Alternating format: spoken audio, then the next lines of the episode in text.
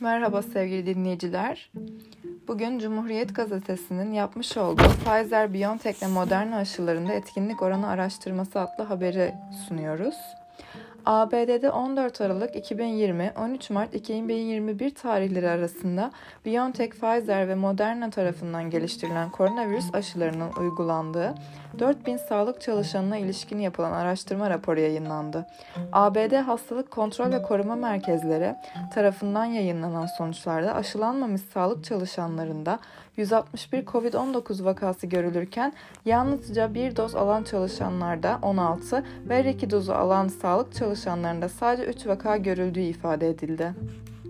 Öte yandan ABD Hastalık Kontrol ve Koruma Merkezleri Başkanı araştırma sonucuna yönelik yaptığı açıklamada onay almış mRNA COVID-19 aşıları ülkemizin sağlık personeli, ilk müdahale ekipleri ve diğer kritik ön cephe çalışanlarına karşı erken ve ciddi oranda gerçek bir koruma sağladı dedi.